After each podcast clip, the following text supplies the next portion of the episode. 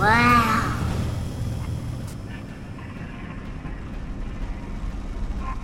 Grades, coins, hearts, old video game characters? What is this place?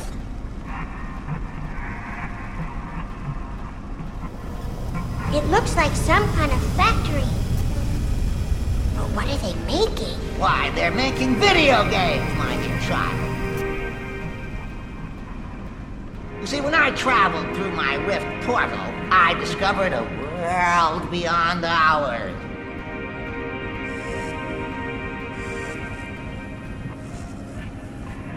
Welcome to the game engine.